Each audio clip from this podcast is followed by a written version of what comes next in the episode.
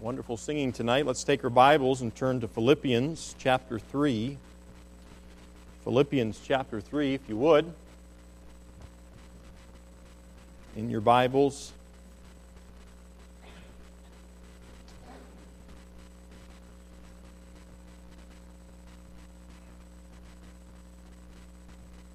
I'm so glad that our God has washed us white as snow and that is how he sees us. He sees us washed in the blood of the Lamb, white as snow, and uh, he see when he looks at us, he sees the righteousness, the righteousness of his Son, the Lord Jesus Christ, and that's a wonderful, wonderful thing if we're honest at all about who we are and uh, who we used to be. It's wonderful to be have been washed in the blood of the Lamb. Um, I've asked you to turn to chapter 3. You might look back to chapter 2 for just a moment. In the first few verses of chapter 2, uh, Paul is uh, making mention of a few things. He says, If there be therefore, in verse 1 of chapter 2, if there be therefore any consolation in Christ, if he's ever consoled you, if any comfort of love, if you've ever been comforted by his love, if any fellowship of the Spirit, if you know that the Spirit of God living within you is is working in you, helping you, aiding you, teaching you, guiding you, convicting, directing, all of these things that you and I desperately need on a daily basis. If any vows and mercies, fulfill ye my joy. So if you're a born again child of God and God is working in your life, Paul says, fulfill ye my joy, that ye be like minded, having the same love, being of one accord, of one mind. So he wants there to be unity uh, throughout this congregation, a like mindedness. Let nothing be done through strife or vainglory, but in lowliness of mind let each esteem other better than themselves. So we're to look around the congregation, consider one another, and we're to consider one another to be more important than ourselves to consider what one another thinks and maybe how they live than how we think, even. He says, Look not every man on his own things, but every man also on the things of others. And then he tells us, he's talked about this unity, this like mindedness that he wants us to have, a selflessness. He's already alluded to that. But now he's going to tell us exactly how he wants us to think, beginning in verse 5. He says, Let this mind be in you which was also in Christ Jesus, who, being in the form of God, thought it not robbery to be equal with God, but made himself of no reputation, and took upon him the form of a servant, and was made in the likeness of men. And being found in fashion as a man, he humbled himself and became obedient unto death, even the death of the cross.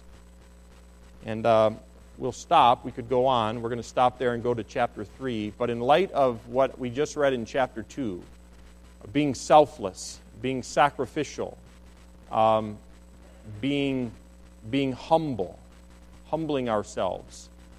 Now he comes to chapter 3, and in light of chapter 2, he starts chapter 3 after saying, Let this mind be in you in chapter 2. In chapter 3, he begins it by saying, Finally. And he still has a ways to go. I've heard pastors joke before about uh, these sort of things. Uh, one more thought, and we'll be done and then it's like 30 minutes more. You know, it's one big thought. And uh, here it was even inspired. Finally, Spirit of God led him to write it. But he, so he said, "Let this mind be in you." But now he, there's something else Paul wants the church to know. Um, finally, there's something else besides that. There's still something you need to know. He wants to tell the church of Philippi this, and so in chapter three, he gives the church some direction for their everyday lives. In light of this like mindedness, in light of this humility that we're supposed to have in our lives, and following the Lord Jesus Christ and being selfless, there's, there's something you need to apply in your life, and that is this. Our daily lives should include rejoicing in the Lord Jesus Christ. Our daily lives should include rejoicing in the Lord Jesus Christ. It's one thing, and t- tonight we are going to remember what Christ has done for us, right? We're going to remember how his body was broken. Uh, that is, the flesh was broken, his, his blood was spilled for you and for me for our salvation. But it's good for us to be reminded that his death for us did not just secure for us salvation from death and hell in the future, but it secured for us the privilege and opportunity to live a life that is pleasing to God today. No matter how old we are, how old we are, where we are at in life, whether we're parents or whether we're young people, uh, maybe even children, God wants you to rejoice in your Savior. And so the question is then, well, what does it mean to rejoice? And I want to answer that question here tonight because we cannot rejoice in Jesus Christ if we are not rejoicing, or, or I should say this way we cannot rejoice in Lord Jesus Christ as long as we are rejoicing in ourselves. Now, if I asked you here tonight, how many of you are rejoicing in yourself? Nobody's going to raise their hand. First of all, because you don't trust me on that question and two, because no, none of us do that. No, we don't normally get up and say, rejoice in Seth. All, I don't get up in the morning and say, rejoice in Seth always, and again I say, rejoice. I don't say that. Okay, that's a Bible verse, and it's not meant for my name to be there. Um, but, but you know what? The reality is, all of us to some degree do rejoice in ourselves. And Paul makes a point here in chapter 3. He says, You've seen, I've reminded you of what Jesus' mindset was. It was selfless, it was self sacrifice. He died for you, and he's been exalted to the right hand of the Father. And every knee is going to bow, and every tongue is going to confess that Jesus Christ is Lord to the glory and praise of God the Father. But in the meantime, in the meantime, I don't want you to rejoice in you. Because if you do, you're going to find yourself very, very disappointed. You need to rejoice in your Savior, in the person. Remember this morning in church, I, I mentioned this to all of you who were in Sunday morning service. Don't just come to the Bible looking for a principle or a thought to help you. You and I need the person of the Bible. We need the person. We need the person. I need to long for the person of the Bible. You ever long for someone? You ever long to be with them? Come on, it hasn't been that long. You ever long to be with that person? Long to hear their voice? Desire them? Right? You know what? I'm, some of you who are younger maybe understand this, this better, it seems. I don't know. The blank stares are, are deafening. Um, but there needs to be a longing for a person, and the person is Lord Jesus Christ. And Paul's, that's what he's getting at here in this chapter. He's saying, I want you to rejoice in Jesus Christ. Let's look at our passage, verse, uh, chapter 3.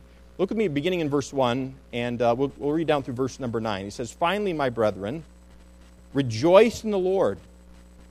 Rejoice in the Lord. Kurios, supreme authority.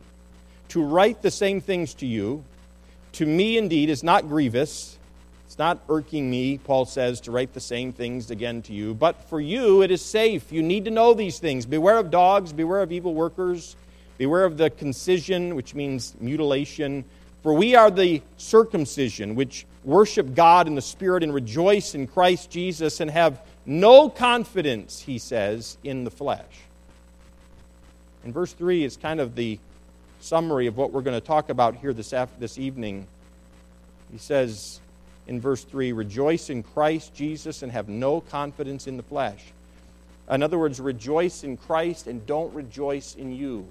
Have confidence in Jesus Christ, but don't have confidence in you. That's what he's saying in verse, th- verse 3. Verse 4 Though I might also have confidence in the flesh, if any other man think that he hath whereof he might trust in the flesh, I more. Some of you might be tempted to be confident in you, Paul says you might be tempted to do that, but if we were to compare who should be confident in themselves, if we were to compare our lives, I would come out on top. But still, don't be confident in you, or I shouldn't be confident in me. Verse 5 circumcised, he goes on to say all the things that he's participated in. Circumcised the eighth day of the stock of Israel, of the tribe of Benjamin, and Hebrew of the Hebrews, as touching the law of Pharisee concerning zeal. He's talking about himself now, persecuting the church. He was very zealous, touching the righteousness which is in the law, blameless. So that's all the things that Paul has done. Quite a list. Not that impressive to us because we're not that familiar with it, probably. But in those days, in Paul's society, that was an impressive, jaw dropping, wow list. What a guy. You're somebody. And Paul's saying, you know what, if we're going to rejoice in ourselves, then I'd be the guy to rejoice in me. If anybody's going to rejoice in themselves, it, it should be me, Paul's saying. But he's saying, but we're not to rejoice in ourselves. You, church, need to rejoice in Christ. Look at the next verse, verse 7. But what things were gained to me, what I used to brag on, what I used to take pride in, those I counted loss for Christ. Yea, doubtless, and I count all things but loss for the excellency of the knowledge of Christ Jesus my Lord, for whom I have suffered the loss of all things, and to count them but dung, that I may win Christ, that I may gain him, and be found in him, not having mine own righteousness, which is of the law, but that which is through the faith of Christ, the righteousness which is of God by faith. Let's pray, and then I want to just look at a few thoughts in this, just really two thoughts in this passage. Dear Heavenly Father, help us, I pray, tonight, as we are reminded of your gift to us, eternal life through your Son, purchased by his blood and his sacrifice in a bloody death, becoming our sin so that we could have his righteousness. And so, Father, we come to you tonight with thankful hearts. Lord, I pray that you'd help us to connect the death and burial and resurrection of our Savior to our everyday lives. And because he came and died, we, we can and we must rejoice in him for our every moment of every day. Lord, there are many in this room who I think are very self dependent, a hardworking people, but yet, Father, who, who many of us may be struggling because we are rejoicing in us and not in you. So, Father, help us, I pray. Teach us by your word for your glory. May we rejoice in Christ, I ask. In Christ's name, I ask these things. Amen. So, we cannot rejoice in Christ if we are rejoicing in us. I can't rejoice in me and rejoice in Jesus at the same time. I can hope in me or I can hope in Jesus. But I can't hope in both at the same time. We can't love Christ when we're in love with ourselves.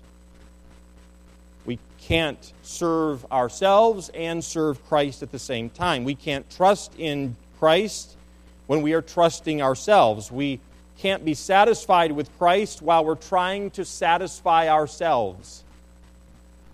We can't do it. We can't rejoice in Christ when we're rejoicing in ourselves. And so, this rejoicing in the Holy Spirit or in Christ is a deep confidence in God's plan for our future. This rejoicing in Christ is a deep confidence in God's plan for the future. Now, I'm asking you, are you rejoicing in Christ? Is your, do you find your spirit and your soul in tremendous turmoil and anxiety? Do you find yourself incredibly frustrated? You find yourself angry? Now, I suppose anger has a place at, in certain applications, but oftentimes it comes as a sin, wicked sin of our flesh. And it's because we're not rejoicing in the Lord Jesus Christ. And so, this rejoicing is a deep confidence in God's plan for our future that's built on a trust the, in the Lord. And the believer who is rejoicing understands that his life is in God's hands. I'll say that again. The believer who is rejoicing understands that his life is in God's hands. That God's working all things together for our good and for, and for his glory, having predestinated us to something. And he's working these things out the, the believer who's rejoicing understands that his life is in God's hand, his life is in Christ's control, and that everything is well. The hymn writer, uh, Horatio Spafford, I'll read a portion of a hymn, It Is Well With My Soul. Do anybody know what Horatio Spafford's, um, how he made his livelihood? Anybody know? He was a hymn writer, so what does that mean about him? He, must have been a pastor, right? No. He was a lawyer and he was a businessman. He owned property in Chicago, and he was quite successful. And uh, he wanted to take some time and take his family away to Europe. In 1873, he sent his wife and I believe his four daughters ahead of them. And of course, in those days, they didn't fly in a plane, they were on a ship. And uh, he sent his daughters, his four daughters, his wife ahead, ahead of him, and he was going to follow them. And the ship was the ship sank. All four of his daughters perished, and his wife telegrammed him, and uh, I think it was simply saved alone. Or um, he got on a ship to make his way to meet his wife, knowing his four daughters were dead. Think about this now. He was a successful man with his beloved as his wife four daughters, going to Europe, um, homes and properties in Chicago, a lawyer. Would you say he was successful? I don't know all the details of his life, but it would appear that though he was successful, things were going his way. And all of a sudden, his four daughters are dead. He's going to meet his wife in Europe, and uh, he wanted to know when they were coming near the area where the shipwreck had happened, where his four daughters had perished. And when they got to that area, he was told, as the story is told, and he wrote these words When peace like a river attendeth my way, when sorrows like sea billows roll, whatever my lot, whatever my lot, thou hast taught me to say, It is well, it is well with my soul. I don't know where you're at tonight. But can you say that? It is well with my soul. Whatever it is that God's brought into my life, it is well with my soul. I'm rejoicing in the Lord. I know I have this deep assurance in the depth of my heart. It's not that I always feel like frolicking and skipping along through life with a big cheesy grin on my face. I'm not talking about pretending. You know, somebody asks you, How are you doing? And you say, I'm doing great. And you're lying. I'm not saying to do that. You know, but what I am saying is in the depths of your soul, you know, you have an assurance. It's well. It's all okay. Because my Heavenly Father knows me, He loves me, and everything is in His hand. It's going to be okay. He goes on to say, though Satan should buffet, though trials should come, let this blessed assurance control that Christ has regarded my helpless estate. He knows and hath shed his own blood for my soul. My sin, oh, the bliss of this glorious thought, my sin, not in part, but the whole, all of it, is nailed to the cross, and I bear it no more. Praise the Lord, praise the Lord, O my soul. And then the final verse says this And Lord, haste the day when my faith shall be sight. And many of us would say amen to that. The clouds be rolled back as a scroll, the trump shall resound, and the Lord shall descend. Even so, it is well with my soul. Can, can you say that? You know, I, I pondered that, uh, that historical event, and I was thinking about this afternoon, and I was just wondering, I wonder how I would handle trial like that. Hmm. How do you handle the trials of the life of your life where you're at? Some of the tri- some of our trials pale in comparison to the trials of Horatio Spafford. Many of the trials of our lives, some of them are very, very serious, but Many of the trials of our lives pale to, the, to those who are recorded for us in the Bible who yet persevered by faith. Is it well with your soul? No matter what's around me, no matter what's going on, there's a, there's a rejoicing, there's a hoping, there's an assurance in the Lord Jesus Christ. Are you rejoicing in yourself? Because if you are, you're going to come apart. If you rejoice in yourself, you're going to come apart. You don't have what it takes. It's no different than salvation from death and hell. Can a person save himself from death and hell by his own works, by his own intestinal fortitude, by his own disciplines, by his mental capacity or his uh, stick to itiveness? Can a man save his life from death and hell by any of those things? No. And many of us who have been saved by the grace of God through faith, by trusting in Christ, now, having been saved from death and hell, try to live this life as if Christ is not a part of our lives at all, like he doesn't care, like he's not available, like he can't. And so, in a sense, we would never say it this way, but in a sense, we are rejoicing in ourselves. And as your pastor, I'm warning you don't do that. Don't rejoice in yourself. Don't hope in yourself. So, are you rejoicing in yourself or are you rejoicing in the Lord? To rejoice in Christ is to have no confidence in the flesh.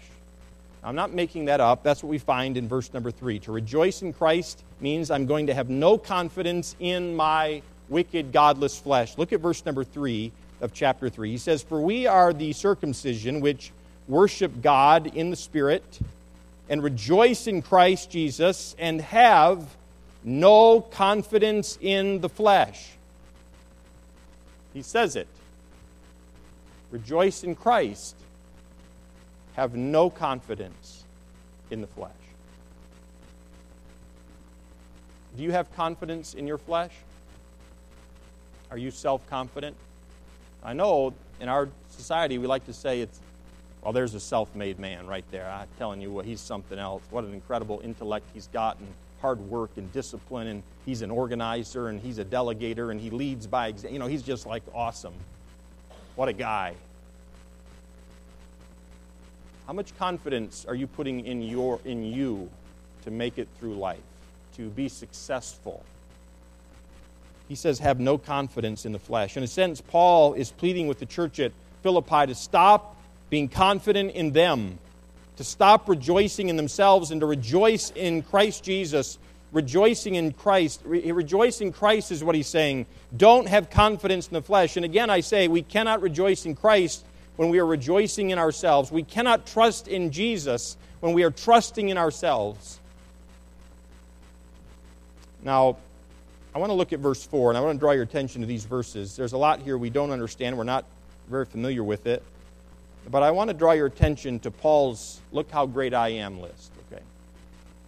And I suppose every one of us to some degree have a look how great I am list. And we'll talk about ours in just a moment. But Paul had a look how great I am list. And at, at the point when Paul writes this down, he wasn't bragging, okay? He wasn't bragging at all, very humble and he actually is going to list all the things that he used to take great pride in. And he's going to say, I count it as nothing. All of this that I used to take, that, that was my identity, that I took such pride in, I don't rejoice in any of that. I count it as worthless. Okay. But there, would, there had been a time in Paul's life where he had a look how great I am list. Let's, let's look at it. What, what was it? Um, well, look at verse number four. And he says this Though I might also have confidence in the flesh, I could be rejoicing in me. If any man other, if any other man thinketh that he ha- whereof he might trust in the flesh, I more. And here comes his list in verse five: circumcised the eighth day of the stock of Israel, of the tribe of Benjamin. Now I want to I want to give you a little understanding of these things. When he says circumcised the eighth day, it was a big deal to the Judaizers and the eighth day stressed something that we don't aren't familiar with. But at the eighth, being circumcised the eighth day stressed that Paul wasn't a proselyte. He hadn't been welcomed into Judaism. He wasn't an Ishmaelite. He was a pure blooded Jew. It was something to be proud of for him at, at, at, at a point in, the, in his life prior to his salvation. And then he goes on to say, of the stock of Israel. In other words, it describes Paul's heritage. Both of his parents were Jews truly born into Judaism. They were Hebrews. Now, they weren't like some of the people who had been won over to Judaism. And Paul, in other words, could trace his heritage all the way back to Abraham. He was a true member of the covenant people of God, and he was proud of that. He had been. And then he says, of the tribe of Benjamin. Now, this tribe had a very special place of honor and was viewed with great esteem within Israel. And the tribe of Benjamin remained loyal to the house of David, even when others did not. He says later on in verse 5, "In Hebrew of the Hebrews. Now, Paul had been raised in Tarsus, you remember that. He'd been raised in Greek culture under Roman authority, but Hebrew was Paul's native tongue, and he didn't adopt the Greek customs. He thoroughly knew and practiced the language and customs of the Hebrews, the people of God. He was a Hebrew son of Hebrew parents, and he took great pride in that. He had. Um, those were the four things that he was born into, his look how great I am list. Have, are there anything, is there any areas of your life that you were kind of born into that you took pride in? And you weren't, a, you weren't, you never did those things. Your family didn't do those things. And you did these things. You know, we, I think we all have some of those things. They're probably not at the forefront of our mind. Paul's look how great I am list also included three things he had chosen to do. Look at verse number five, the latter part. He says, As touching the law, a Pharisee. So Paul was a Pharisee. And in regard to the law, as a Pharisee, he was a member of the strictest sect among his people. He was a conservative Pharisee. Took great pride in that. In addition to the law of Moses, the Pharisees added their own laws and regulations, and in time, even what the Pharisees would add to God's law began to be interpreted as being equal with the law of Moses. So that was something to attain to. If you could actually come up with laws that would be implemented, it was something to be proud of. And Paul had been a part of this. He goes on in verse number six concerning zeal he says, You want to talk about zeal, being zealous and having passion? He says, I persecuted the church. Remember, this is before, this was, he was remembering before he was saved, and for the Jewish religion and before his conversion, Saul of Tarsus zealously persecuted the church. He goes on in verse number six, touching the righteousness which is in the law, blameless. Paul says, when I was, when I was living for that, in my flesh, I excelled in keeping the law. And in Paul's eyes and in the eyes of those who knew Saul best, he was faultless. Now, it's interesting to me, if you were to say that about yourself, or I would have said about myself, you'd say, yeah, right. the Holy Spirit allowed Saul to write this down. He directed Paul to write down this word faultless, blameless. Oh, now he had sinned. It was not saying that he wasn't he wasn't he was perfect, but he would bring the required sacrifice in obedience to the ceremonial law, and, and Saul would be pronounced clean, and he and, he, and he, he would go on with his life continuing to believe that his good works would outweigh his bad. This what we're seeing here at verses 3 and 4 and 5 and 6. This is Paul's look how great I am list. Paul took a lot of pride in what he could do. Now he's talking to this church, remember the church at Philippi, and he's saying, Don't rejoice in you. This is not about look how great you are list. And tonight, as we gather around the elements, we partake of what, and we're reminded of the sacrifice our Savior made for us, we ought to be reminded too that we ought not be rejoicing in our look how great I am list. Look how much I give. Look how faithful I am. Look, look at the things I don't do. Look at all the things I do. That's not what Christianity is about. It's not what following Christ is about. Isn't that what he's after in chapter 2? Let this mind be in you.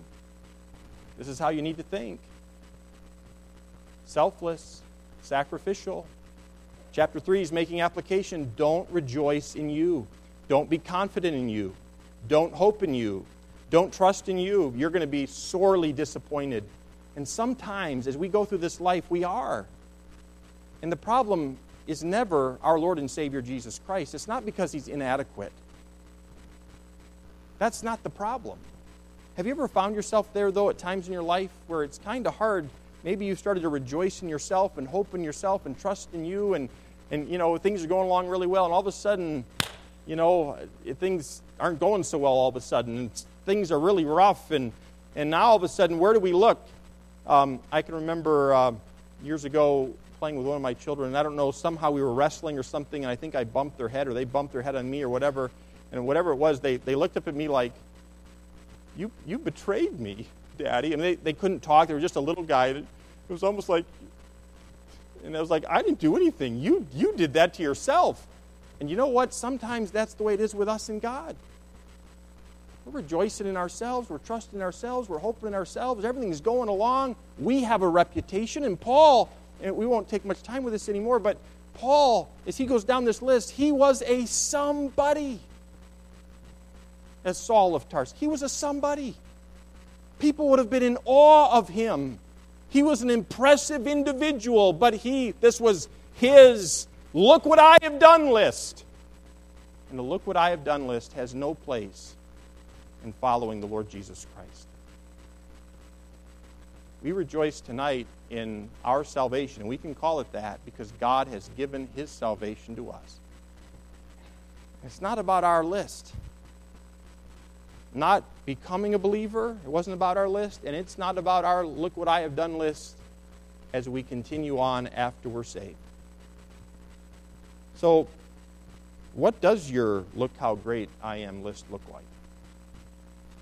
You know, our lists might include you're a hard worker, you're honest, you don't lie, you have character, you have integrity.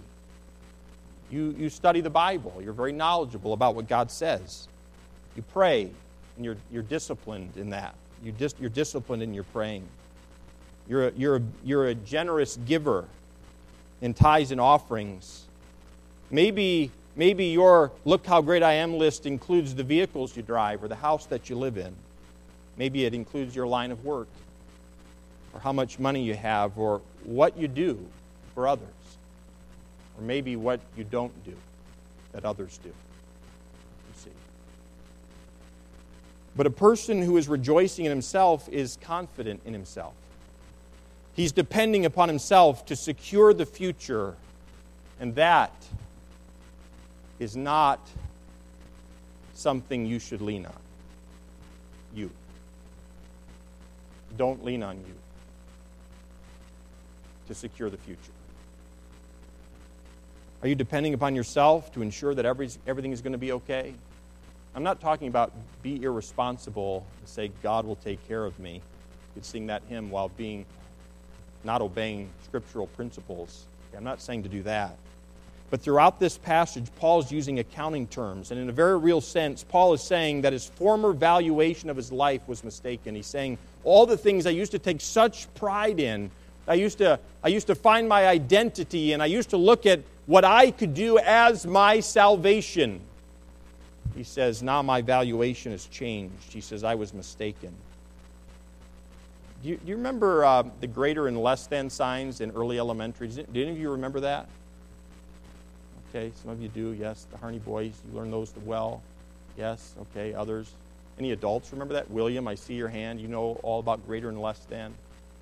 Well, you know, they were always so confusing for me. I could never remember which way they were supposed to go. What is it? Eating the big thing. Their mouth is open if it's greater than. But which way does it face if it's eating? It may be eating. All right, all right, all right. Well, it's just it's so difficult. Anyway, greater than and less than. That may stick with me. No more, no more information about greater and less than. I can only handle one thing. Greater and less than.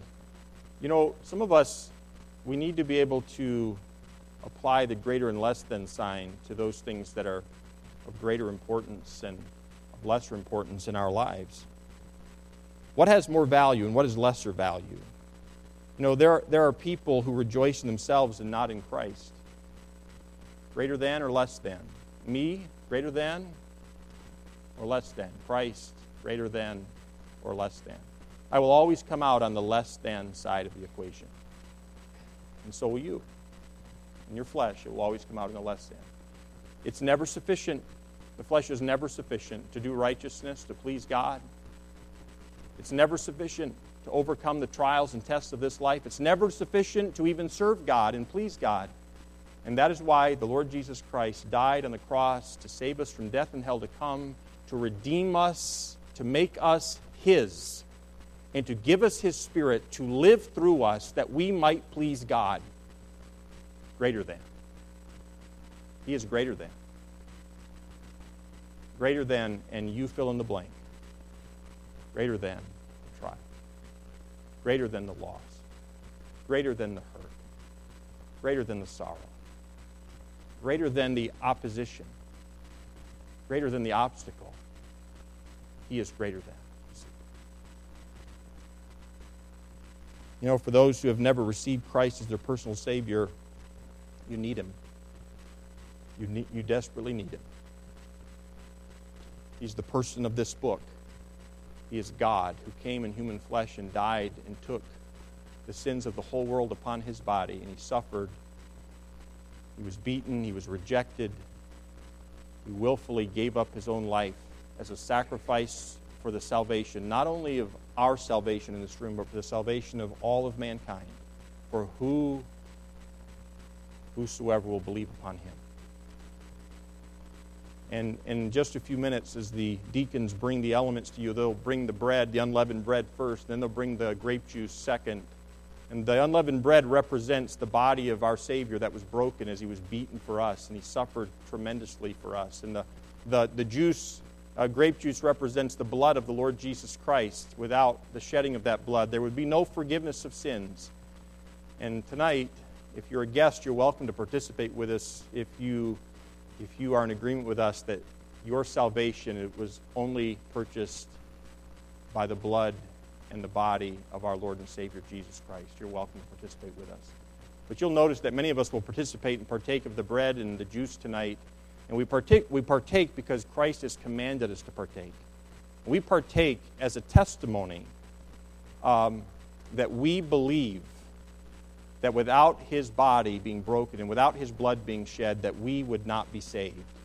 And only by his body being broken and only by his blood being shed are we saved. And we are. So I'll close with this.